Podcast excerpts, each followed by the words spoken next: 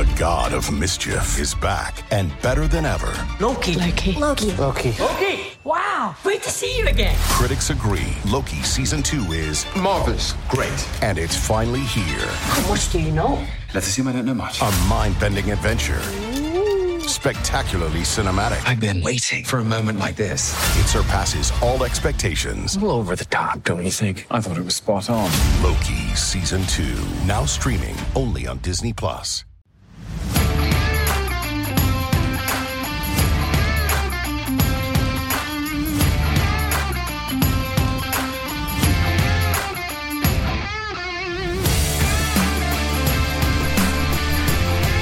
How are you now? How are you now? Holy shit. Right? Your Montreal Canadiens snap their seven game losing streak, defeating the Philadelphia Flyers by a score of 3 to 2 in a shootout. A shootout. I didn't even know we could get to those anymore. Uh, hello and welcome to episode 31 of the Bottom Six Minutes podcast presented by Habs Eyes and the Prize. I am Matt Drake, and uh, that was a good one. That, w- that was a solid game. I mean, after seven straight losses, I was starting to wonder, you know, uh, how, how long is this streak going to go? And, uh, you know, they pulled it together for this one. How did they do it? How did they snap their seven game losing streak? Well, uh, they did it by basically dominating most of the game. Uh, they, they really did. Started out in the first period, uh, immediately went to work, and uh, they, they took control of that period quick, and they kept control of that period all the way through uh, completely outshooting the Flyers, outchancing them. Uh, much, much, much better looking team uh, overall in that first 20 minutes. Uh, and it pays dividends for once, right? They've had a few other games where they played really good first periods and it doesn't pay any dividends. Uh, but of course, in this game, they actually get something out of it, which was fantastic. About five minutes in, uh, Brett Kulak takes a shot from over on the right hand side on the boards. Uh, looks like Artturi Lehkonen gets a tip on it, but they credit it to Brett Kulak initially. Eventually, did reverse it back and give it to Artturi Lehkonen.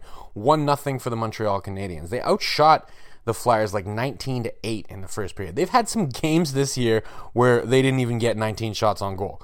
And they got 19 in the first period. So it was a, it was really good period for them, especially, you know, for for their standard, an amazing period, right? Can't ask for better. Of course, it's the Habs, though. Less than three minutes into the second, uh, Jeff Petry fans on a dump out, uh, gets kicked back into the slot by Mike Hoffman, finds its way to Max Willman, who I didn't know existed until I watched this game. And he scores 1 1. We're tied up. And of course, it's the Habs, right? So Philadelphia kind of crawled their way back into this game in the second period, started looking like a much better team overall, you know, evening out the game a little bit. And with 59 seconds left to play in the period, under a minute, Jackson Cates gets a partial break on the left hand side, uh, comes down, shoots, beats Cayden Primeau, and it's 2 to 1 despite the Habs being the better team through 40 minutes. Stop me if you heard this before. They are down 2 to 1 to the Flyers. And I was thinking like this game's probably over. They're to end up losing, and uh, you know whatever. Uh, at the very least, uh, we'll be able to talk about a pretty solid effort, especially in the first 20 minutes. But no, the Montreal Canadiens do not give up on this one. Not a whole lot going in the third for anybody. Uh, some really good Cayden Primeau saves uh, for the Montreal Canadiens. Carter Hart making some pretty good saves of his own at the other end. So kind of a bit of a goaltending battle going on. But with five minutes left to play, Habs get an offensive zone draw win. Uh, ben Chiarot skates along the blue line, comes down, takes a shot. Larry Dolphins, Laurent Dauphin, is there to clean up the rebound and make it 2 2, sending this thing to overtime.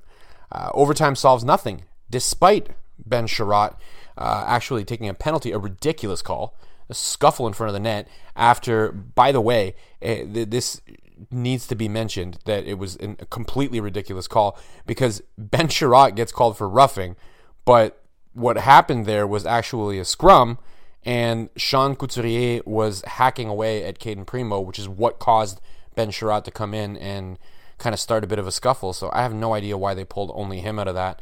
But whatever, the Habs killed it off. Um, overtime solves nothing, and we go into a shootout. The shootout was pretty simple.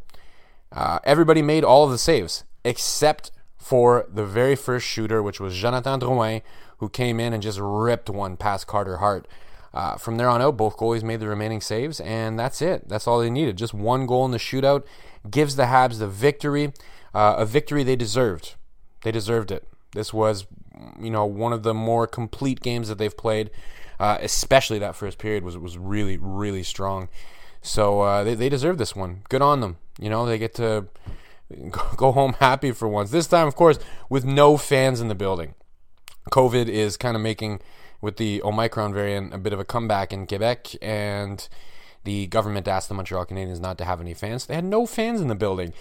Somehow, this Montreal Canadiens team is better, apparently, when there are no fans in the building. And they did pretty well last year uh, during the playoffs when they had like 500 and 2,500 in the building. So I'm thinking maybe the answer is we need to move the Habs to a super small arena that only fits like a, a thousand people in it. And they play the rest of their games this season there. And then maybe they'll win all of them and make the playoffs and win the cup. I don't know. That's ridiculous. But it's the proof's in the pudding, man. I don't know how they they play better with no fans in their building. It doesn't make any sense. Maybe they figured out some of those structure issues because they they looked like they were playing with a lot more structure, especially in the offensive zone.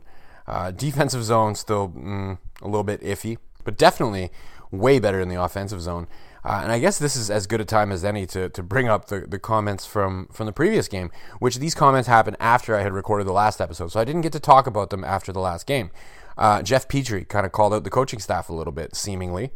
He said uh, that it was frustrating. Um, it's always the same thing. Can't find any of our teammates out there. It's like there's no structure on the ice, which was taken by many uh, as quite clearly a shot at the coaching staff uh, and their inability to create any kind of structure for the team. Um, Dominique Ducharme said afterwards that they they handled it, they talked about it, and uh, they were on the same page, and blah blah blah. And I don't know. Um, I'm not going to launch into a fire Dominique Ducharme rant in this particular episode because they played really well. So I got to hand it to him. I, either either he figured it out or the Flyers just had a really bad night because uh, they looked really good in this one. So I mean, maybe whatever it was that they discussed uh, as a result of Jeff Petry speaking out a little bit, maybe it worked. Uh, I don't know. I don't think so. I think this was just uh, kind of a lightning in the bottle situation. Like they they they figured it out for this particular night. Um, we'll we'll see if they can sustain this and, and, play a couple more games, and if they can play entire games looking like they did in the first period, which is going to be tough uh, because that was a very good period. Then maybe I'd be willing to give him some credit and say I, I'm going to say that he's responsible for that. I'm not giving him credit for one good game, um, uh, one period of which was excellent, right? I still think there's a lot of issues. I, I really appreciated actually hearing Jeff Petry speak out about the lack of structure because a lot of people have been screaming about that, and it, it, it didn't seem to be getting any attention from the team itself. It's like they, uh, the organization seemed content to just blame the players. You very rarely heard anybody other than you know media types and bloggers saying anything about the structure and saying, "Listen, the structure is wrong. The structure is not there." Um, so to hear a player actually say it was actually kind of refreshing. Maybe Jeff Petry is a team new coach, kind of like me, right? Anyways, like I said, not going to launch into a fire Ducharme rant. Uh, not after a win, not after they looked good like they did. Uh, we got to get into what? We got to get into the player of the game. Now, there were a lot of really good options in this one. Uh, I was honestly tempted to give it to Cole Caufield. He had a ton of shots in that game eight shots on goal to be precise. Eight shots on goal. Uh, he's fighting it a little bit, um, but you know if he keeps you know having shot output like that or anything close to that on a regular basis, he's going to break through. He's some of them are going to start going in. He's too good of a shooter to get that many shots and not score. But I can't give him player of the game just because he got a lot of shots. Uh, it was tempting to go with uh, Artturi Lehkonen, who also had a lot of shots. He had six, um, and he scored, right?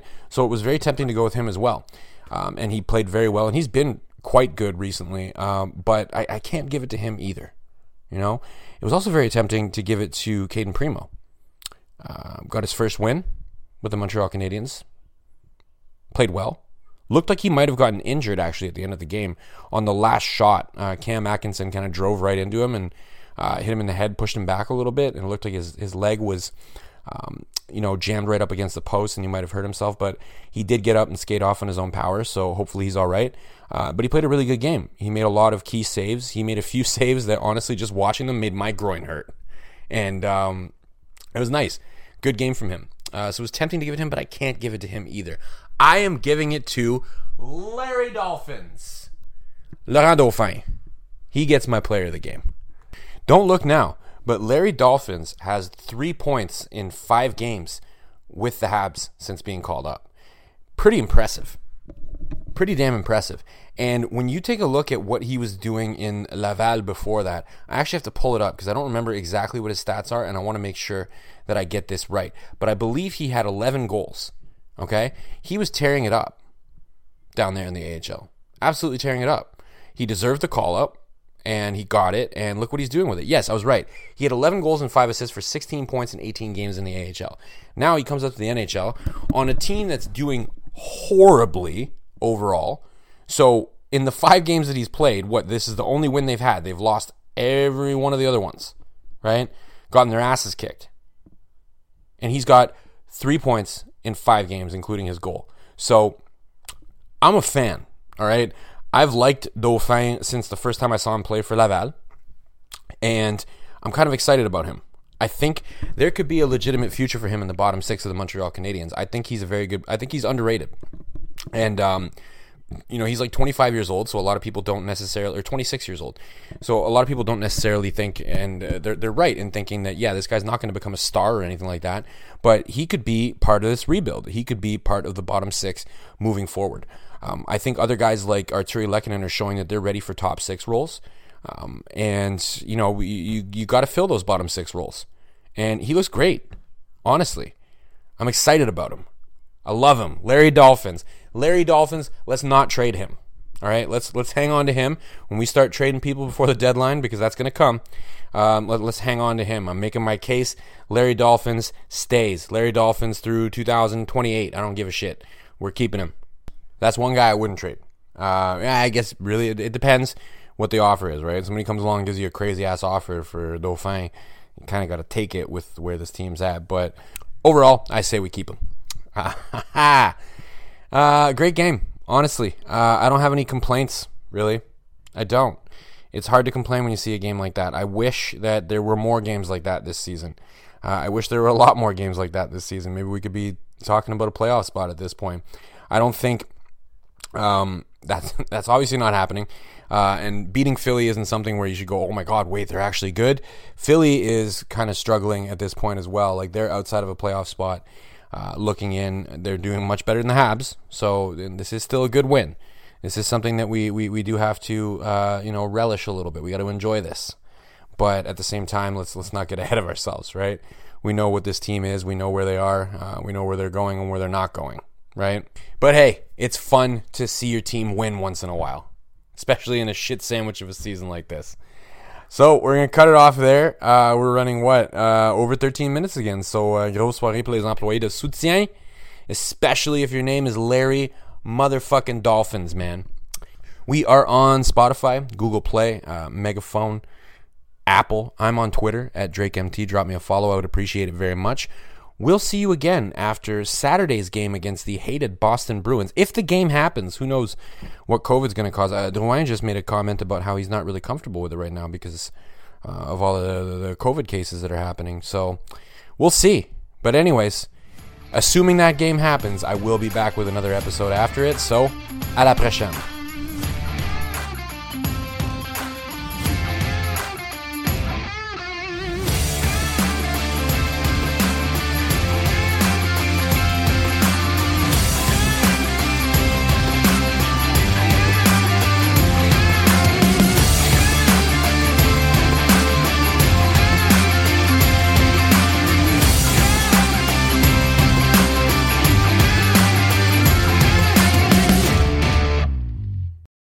The ones who work hard to ensure their crew can always go the extra mile, and the ones who get in early so everyone can go home on time, there's Grainger, offering professional grade supplies backed by product experts so you can quickly and easily find what you need. Plus, you can count on access to a committed team ready to go the extra mile for you. Call, clickgrainger.com, or just stop by. Grainger, for the ones who get it done.